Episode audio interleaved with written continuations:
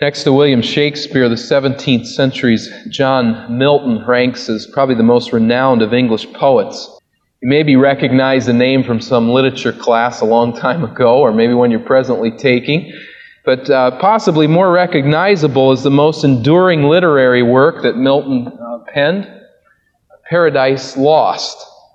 Paradise Lost is an ingenious poetic treatment of the fall of man recorded in Genesis chapter 3. And what it lacks in theological accuracy, it delivers in creativity. Adding to its interest, Milton wrote this classic poem after he had suffered numerous personal reversals in life. Uh, one of the most notable and fitting to our song service this morning was blindness. He wrote Paradise Lost after he had lost his sight. For Milton, physically, it was as if paradise had been lost. Life had been profoundly changed for this man. But the loss of sight is not the loss of life. As these songs that we've sung this morning, as Mark mentioned to us here, as Fanny Crosby's writings bring out, blindness adds pain to life, makes it difficult. But to become blind does not mean that one ceases to live. There is life after the loss of sight. And Milton seems to realize this, that his own blindness is a sort of living parable of the fall. Like a blind man losing his sight, Adam and Eve's world had been drastically changed by sin. In fact, the difference between Adam's life before the fall and after the fall is greater than the difference experienced by Milton when he lost his eyesight as an adult. As we've studied through the third chapter of Genesis, we've witnessed the demise of incomparable proportions with horrifying implications. Last week, we noticed in verses 14 through 19 the curse that comes through the fall. In verses 14 and 15, the curse on the serpent physically, crawling on the belly. Relationally, there would be this war between the offspring of Satan and the offspring of the woman. Then in verse 16, we see the curse of the woman. Immense pain physically, and the very thing that defines her most as a female, the birth of a child. And then the ravages of depravity in her relationship with her husband.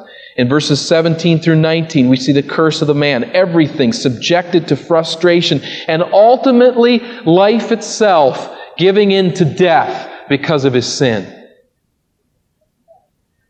Due to the introduction of sin, life on earth has been dramatically changed.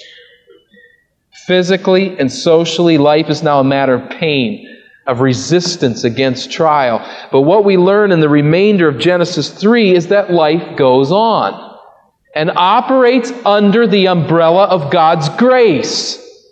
There is in Genesis 3 a grounding realism that steers us clear of the despair of pessimism when we think of the fall, and also the trap of blind optimism that life is just getting better and better, and somehow we're going to get on top of it. We live in a fallen, twisted, depraved, resistant, hard, harsh world.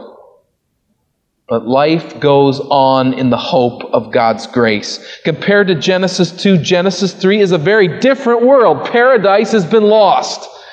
But as Moses describes the difference of this fallen world, we find hope and we find grace clearly foreshadowed in these next verses.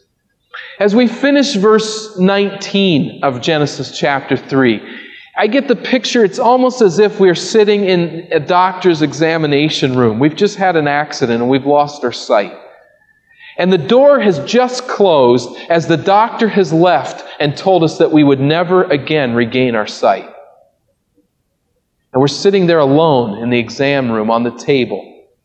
All of the implications cascading down upon us of how different our world is going to be and what it's going to mean. And there, as we sit in our loneliness, in the horror of the moment, the door opens and in comes someone. You fill in the blank. A friend, a, mate, a parent, someone close who takes our hand in the darkness and says, It's okay. I'll be here. That's what verse 20 is in Genesis chapter 3. It's God's hand of grace coming into us in this different, fallen world and saying, It's okay. I'll be here through it. We find this in uh, a foreshadowing of this grace in all of these changes of the fall with the differences that are described here in verses 20 through 24. And we find, first of all, in, in, in a different name, this foreshadowing of grace. Verse 20, a different name. Adam named his wife Eve because she would become the mother of all the living. How does that verse strike you and, and what we've been reading here? It seems very out of place, doesn't it? It kind of just hits us like a historical note. Oh, by the way, Adam called his wife Eve, and let's move on with the next thing. Don't be deceived. This is a highly significant addition to the text, and we need to understand it in its context. Moses, I, have been so impressed through this study as well as through an earlier study in Exodus, he never loses a word. What he says is always very significant. And he, he says, uh, he, he, he just leaves things unstated, you know, like the, the, the uh, creation of the stars. You know, he just, and God created the stars, and that's all he says. Uh, as he's describing the life and the, the birth of Moses, uh, his, his mother conceives and then she gives birth. You know, they're just these, these simple statements, but there's so much between.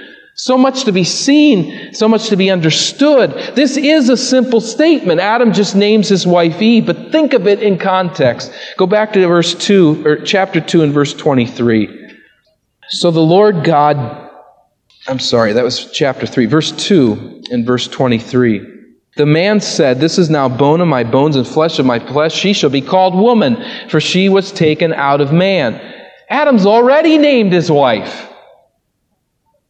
He was Ish, man. He names her Isha, woman. He, she comes out of man. He's already named her. So, what is it that moves Adam to give his wife a different name, Eve? We go to chapter 3 and verse 15, where we read of this promise I will put enmity between you and the woman, between your offspring and hers. He, that is the ultimate representative of the woman, will crush your head. Remember the Hebrew, bruise your head unto death, and you will bruise his heel unto death. God promises here that the woman, not yet named Eve, will be the mother of an offspring which will engage in mortal combat with the children of Satan. This war between the offspring of the woman and the offspring of the serpent will culminate with the ultimate representative of the woman bruising Satan's head.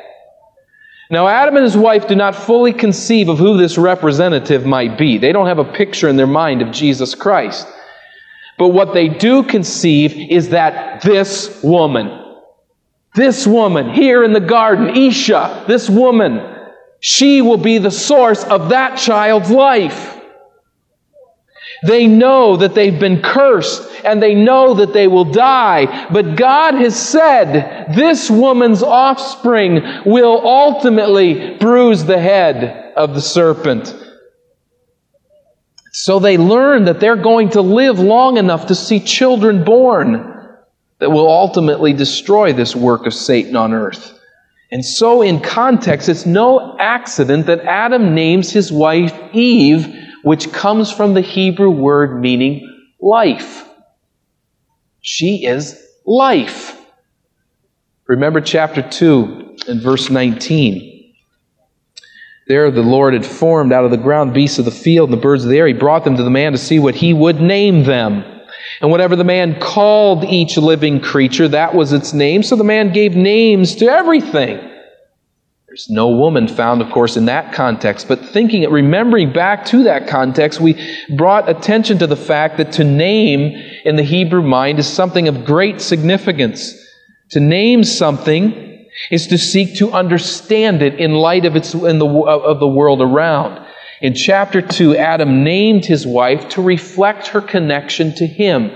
I am Ish, man. She is Isha. She comes from me. But here, Adam does not see her in relationship to himself, but in relationship to her offspring. She's Eve, life, the giver of life. And so he renames her Eve, drawing attention to her work as mother and ultimately the mother of the child who would bruise the serpent's head. So this renaming is nothing less than an act of what?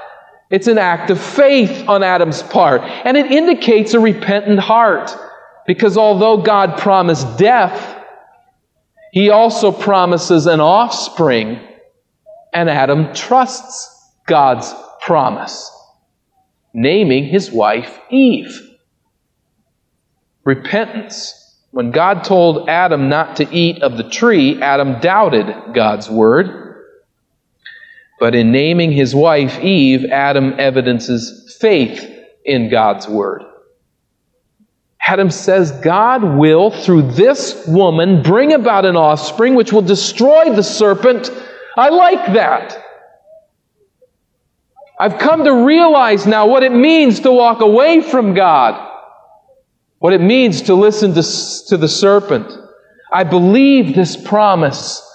I love this promise. And so in faith, I will name my wife Life, the life giver, mother. How different our world.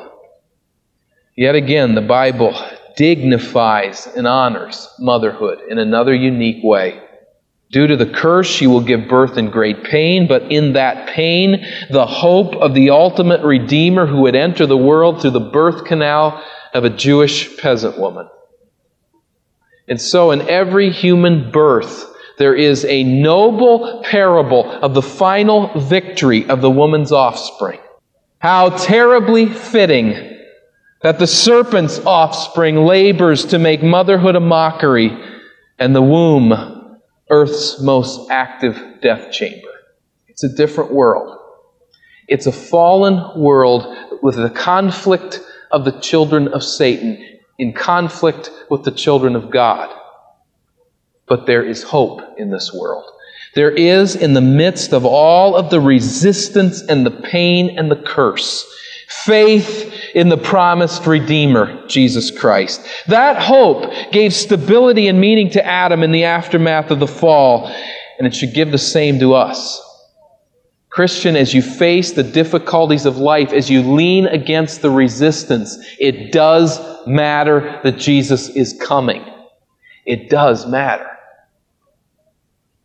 It is a matter of faith. We must respond to it. A different name, we see the hope coming and the promise of the coming one, and this act of faith in trusting that message. We see then in verse 21 a different clothing. The Lord God made garments for the skin for Adam and his wife, and he clothed them.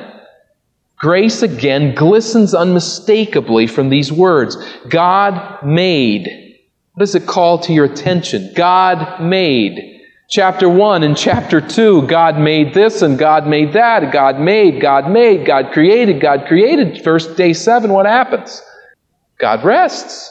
Now we have God, in a sense, down on his knees again, making, doing something. He's acting again. He's again at work working to craft clothes for the fallen couple. Why do Adam and Eve need clothes in the first place? We go back to chapter 3, verses 6 and 7. Notice them with me, if you would. Uh, Genesis 3, verse 6 When the woman saw that the fruit of the tree was good for food, pleasing to the eye, and also desirable for gaining wisdom, she took some and ate it. She also gave some to her husband who was with her, and he ate it. And the eyes of both of them were opened, and they realized that they were naked. Adam and Eve need clothes due to their own sin. And so it is an immeasurably gracious act of God to step in and to provide the need left by their own immorality. They were wrong. They fell. They sinned. And God's on his knees making garments for them. He doesn't write them off and he doesn't throw them away, but he graciously does something about the problem might be a good challenge to each one of us. It's easy to criticize, it's easy to downplay, it's easy to dismiss. It's yet another thing to get down on your knees and to help. and to restore. And that's just what God does. But wait a minute, didn't they have clothes already? Notice chapter 3, verse 7 again, or 2 7. Where am I? I'm lost here. Chapter 3 verse 7. 3 7, the latter part of the verse. So they sewed fig leaves together and made coverings for themselves. They already have clothes.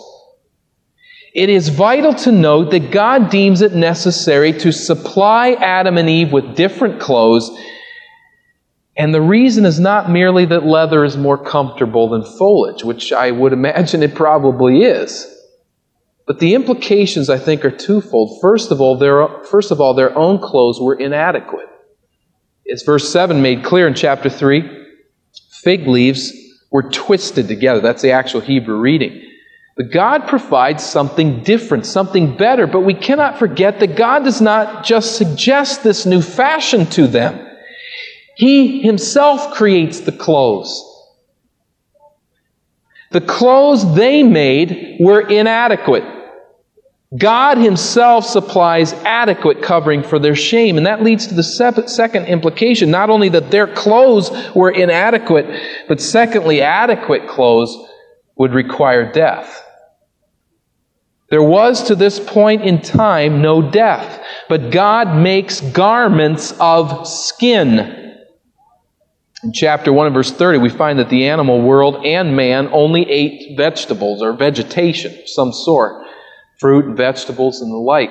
There was no killing of animals, there was no eating in this sense. Based upon the account of Abel in chapter 4, verses 2 through 4, you might want to skim that there, we find Abel is a shepherd. And we find that he kills a lamb for sacrifice. And I think it's then fairly safe to assume that God, in full view of the couple, kills a lamb or some like, animal, demonstrating to the fallen couple that the covering of their nakedness comes at the cost of blood. God doesn't just waste his time. What he does always instructs us and teaches us and helps us. There's something pedagogical, something that is teaching in all that God does. And so, as he's there essentially on his hands and knees in the garden making these skins, he's saying something to Adam and Eve. Your clothes, don't cut it. We're led to believe that this was the case because the entire Old Testament sacrificial system used this very imagery to demonstrate the concept of substitutionary atonement. You've read it in Leviticus. It says, As you take your sacrifice to the priest, Lay your hand on it. And you can imagine, I mean, put yourself there. This animal is going to be killed while your hand is on the head of the animal. There is no doubt that that animal is dying, and you're going to get a sense of that. And as Leviticus chapter 17 and verse 11 says, For the life of a creature is in the blood. Listen to this. And I have given it to you to make atonement for yourselves on the altar. It is the blood that makes atonement for one's life. That's in the covenant, in the code of how to sacrifice. The blood makes atonement for one's life. And so we have here blood shed providing the skin of the animal, which then covers Adam and Eve's nakedness. Again, it's not just a change in fashion, as beneficial as this change certainly was, but there's something to it. What we have here is a primitive object lesson. Adam and Eve are taught that only God can cover their sin, and only by means of the death of a substitute. The fig leaves were a man made attempt to cover themselves. The leather skins were a God made, God given gift of covering. And that's what Adam and Eve needed to always understand, and what we still need to understand. God demonstrates to this couple that he must provide the solution to their sin. You can't cover your own sin. How much of what was clear, how much of that was clear to them, we don't know. But as the progeny of Adam, God consistently makes this lesson plain to us. Not only here in the garden, not only in the sacrificial system, but in ultimately the person of Jesus Christ who gives his life in our behalf, taking our penalty and giving his life to pay it and to cover our sin. It's a different world. A different world that Adam and Eve now inhabit. It's a world filled with the harsh realities of sin, but there is hope. Although we have invited the mess of the curse into our lives by sinning against God, there is a substitute whose blood can cover our guilt. And the rest of the Bible develops a theme of substitutionary atonement, forgiveness through the death of a substitute. That grace of God gave hope to Adam and Eve. How much more should it give hope to us personally who have met the Lamb of God who takes away the sin of the world? A different name, a different covering, and then we see hope and light in a different habitat. Verse 22. Notice verse 22. And the Lord God said, The man has now become like one of us, knowing good and evil. He must not be allowed to reach out his hand and take also from the tree of life and eat and live forever. Let's focus on the first part of that verse just briefly. In one sense, the serpent had been right. Adam and Eve had been blissfully ignorant of evil, but by taking the forbidden fruit, they now knew good and evil. They now had a taste of deciding for themselves what is right and what is wrong contrary to the Creator's will. They knew what sin was. Satan deceived them by not explaining that such knowledge would not allow them to usurp God's authority, would only bring pain and misery into their life. But the fact remains they are now depraved. They've exercised their will to reject God's word. They did it once. They can do it again. The horror of this prospect is revealed in the second half of verse 22 that if he's allowed to reach out his hand and take from the tree of life and eat, he'll live forever. These words are really uh, words of God's deliberation. That's not really, it's the NIV kind of cheats here to help us to understand it, but it, it really would read something like, And now, lest he stretch out his hand and take also from the tree of life and eat and live forever. And it kind of just tails off. God's deliberating here. He's thinking of this, of this terrible prospect. Now, in verse 23, the narrator will jump in, interrupting God's deliberation as he's kind of thinking through this and describes God's action based upon that deliberation. Verse 23 So the Lord God banished him from the Garden of Eden. He banished him. Uh, the Hebrew word is an intensive word to expel, to throw out, strong action. There was a danger that man in his fallen nature might eat of the tree of life and thus live forever in depravity. Isn't that ironic? Ironically, we see on this side of the fall that death is gracious. Because if it wasn't for death, we'd go on living in this depravity forever what was Adam to do outside the garden? Verse 23 continuing on, to work the ground from which he had been taken. The Lord banishes him from the garden to work the ground from which he'd been taken. That's what he was doing in the garden. But now he's going to do it outside the garden. That's what he was doing with God. Now he's going to do it outside of that unique presence of God.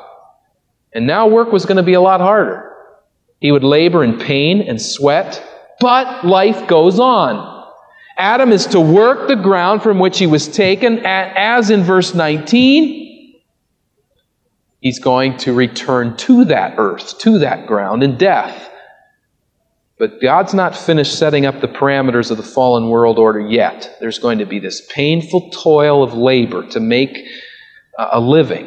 But we then find in verse 24, after he drove the man out, he placed on the east side of the Garden of Eden cherubim and a flaming sword flashing back and forth to guard the way to the tree of life. This word drive out, both in meaning and in the particular verbal form, indicate that Adam had to be forced to leave Eden. He did not want to go. We have this uh, little book at home for the kids that uh, talks about uh, these first chapters of Genesis. Tremendous book. It's a greatly illustrated, and it shows Adam and Eve uh, coming out of the garden, kind of down this hill, and landing real hard in the dust. So that's probably pretty good illustration. They had to be driven out because Adam didn't want to leave. He knew that this was the place to be. And apparently, he would want to return. The danger of this passion was that he might eat from the tree of life. Apparently, he had not eaten from the tree of life, or maybe we could conjecture you had to keep eating from the tree of life from time to time to, to live forever. But whatever the case, God knew that Adam would want to eat the fruit of the tree of life. Very possibly as he felt death beginning to weigh in upon him, or the first time he got a real good cold or something like that, he might want to go back and grab some of that fruit. God knew that would be the case, and the danger would be, even though we don't like this fallen world, we so naturally long to preserve it. And so the danger would be for Adam to see in that tree an elixir for life that would allow him to live in his depravity forever, and he would probably do it. So, to guard Adam from that destiny, God graciously positions cherubim on the garden's east side to keep them out. Cherubim, the plural for cherub. Uh, they were apparently the highest class of angelic being. They are honored with the service in closest proximity to God most notably serving as that movable throne of God. You remember that possibly from Ezekiel, as these, these angels uh, uh, hover in the air, and above them is the throne of God, and it goes, of course, where He decides for it to go. But these angels hover in His presence. These angels are illustrated for us in this work on the, on the cover of the Ark of the Covenant. The picture being that above them, in literal uh, fashion, were actual angels that resided as the throne or the, the moving of the throne of God. And that was illustrated on the Ark of the Covenant. The Ark was a picture. The reality is these really exist. These angels are true angels. They hover under the throne of God and transport it wherever He chooses. Now, it's significant here that the cherubim guard the east entrance of Eden. This is not meaningless geographical detail. Throughout the book of Genesis, Moses carefully notes the direction of man's movements. Babylon is in which direction? Chapter 11, verse 2, to the east. He makes that point. Sodom and Gomorrah is in which direction? Chapter 13 11, he's careful to make the point, to the east. For the people of God, entrance into the promised land is accomplished with a westward invasion. The return to the land from captivity is a westward migration. And most significantly, whenever the Israelites set up the tabernacle in the wilderness, or later, whenever they entered the temple, the entrance was always at the east. So the tabernacle temple was entered as one moved westward. And the further one moved westward in that tabernacle temple, the closer one came to the very presence of God. And at the tabernacle entrance stood Levites who guarded the gate to keep out anyone that was not appropriately invited inside. And behind that veil, the very end of the whole uh, of the walk into the tabernacle, behind that veil where the cherubim rested, rested on the lid of the altar. Only the high priest could venture, and only once per year, and only with the blood of a sacrifice. The point is this God is not merely judging Adam, He is beginning to teach mankind. He's teaching Adam Adam, you've lost paradise. You thought that to be like me in the sense of usurping my authority and my power was the ultimate experience. I am teaching you that what really matters is to be with me. But Adam, your sin separates you from me. And every time you look at the entrance of Eden, there you will find a flashing sword and guarding angels, and there you will remember that sin separates you from fellowship with me. What God also does then is that He begins the instructive process of teaching man the need of redemption in order to meet again with God and to relate to Him as we should. Adam is being punished, but there is thereby born in his heart a passion, unlike he ever knew before, a passion to be with God in paradise. It hurts outside of the garden. It's difficult outside of the garden. I want to be back in Eden. It's all part of God's plan to birth within Adam's heart that passion. Now, instead of taking Eden for granted, Adam would learn in the face of the cruel realities of a fallen world that fellowship with God is the ultimate human joy. And through Adam and the Old Testament worship system, and then through the sacrifice of Jesus Christ, which effected the decimation of the veil, which shielded man from the presence of God in the temple, God continues to teach us that paradise is our heart's ultimate destiny.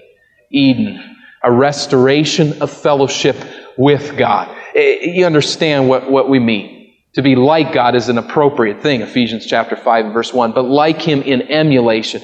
To be like God, however, in seeking to usurp His authority is always painful and brings misery. We need to not be like God in that sense. What we want and what we need to want in our heart's desire is to be with God. And that is what the scriptures teach us throughout. And so I ask uh, this morning, as we contemplate these ideas, these truths, I thank God for the hope in this passage. But if you'll bear with me a little longer, this is the question that came out for me, and the question that I present to you as a church. Where in your life do you demonstrate the thinking that God's that taking God's place offers more joy than God's fellowship?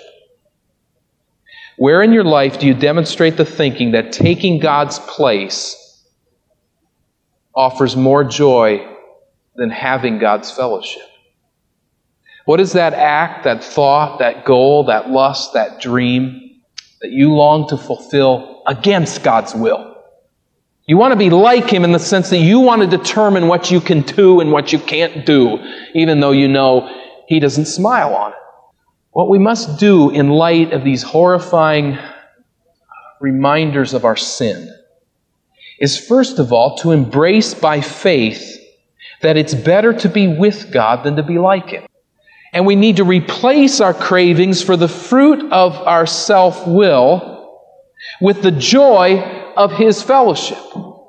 Replace the craving to have my way and determine what I'm going to do and how I'm going to handle life with a desire of intimacy with God. That has to mean more to us.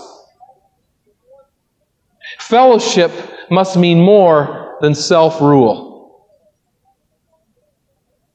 Choosing sin, messing around with our own sinful agenda, steals away from our heart the joy of communing with God.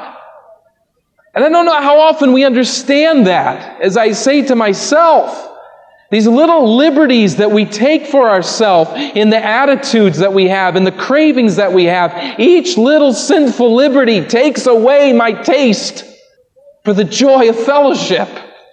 And until we want fellowship with God more than the heady wine of self autonomy, God will have no option but to show us the futility of our sin, the pain of it. As we submit to the will of God, it is His pleasure through Jesus to show us the joys of paradise regained. Now, at this point, your, your heart's either resonating with what I'm saying. I mean, you're saying that's right. That's just right. However, you land on it in the own moral uh, actions of your life this week and the present, you're saying that's right. Sin steals the joy of fellowship maybe your heart doesn't resonate with these ideas. Speaking for the offspring of the serpent, Immanuel Kant was a philosopher who created the belief system which served as the ground in which the theory of Darwinian evolution sprouted. Now, Kant was living in a time you had to deal with Scripture You couldn't just throw it out and say, I don't believe the Bible's a bunch of fairy tales. Let me tell you what I think, and everybody's listening. You know, you had to deal with the Bible because everybody believed the Bible to some extent or some way. So Kant dealt with Genesis 3. And you know how he viewed it? You know how he interpreted Genesis 3? He saw it as a positive account of man emancipating himself from the bondage of nature to the freedom of human reason. In other words, Kant believed that Genesis 3 shows that success and freedom are found in liberating oneself from subordination to God's Word. That's what Adam did. That was a good thing, said Immanuel Kant. And the world's believed him. It always has. He just became a spokesman. And if we follow the philosophy of our world when it comes to sin, we follow Immanuel Kant's understanding of Genesis 3 and we say that it is good to usurp the authority of God. If, on the other hand, our hearts belong to God, we realize that self autonomy always leads to bondage and pain, that in the presence of God, there are pleasures forevermore. Is the restlessness and the emptiness of our soul filled by self, or is it filled by God? Your answer to that is not something you can ignore, and it's not something that's insignificant because your answer to it evidences whether you belong to the offspring of the serpent or the offspring of the woman. The way that you actually live answer uh, uh, the way that you actually live determines the joy that you then experience in life. No matter the harsh realities that we face. It's a fallen world, but there's hope. And thus there is joy. Joy in a gracious and loving, all satisfying God. We can only know Him if we are of His offspring, if we are His children. If we are not, then we see in Genesis 3 a picture of ourselves and a prophecy of the pain that we will ever endure. Father, we are thankful for the scriptures once again and how they hold so true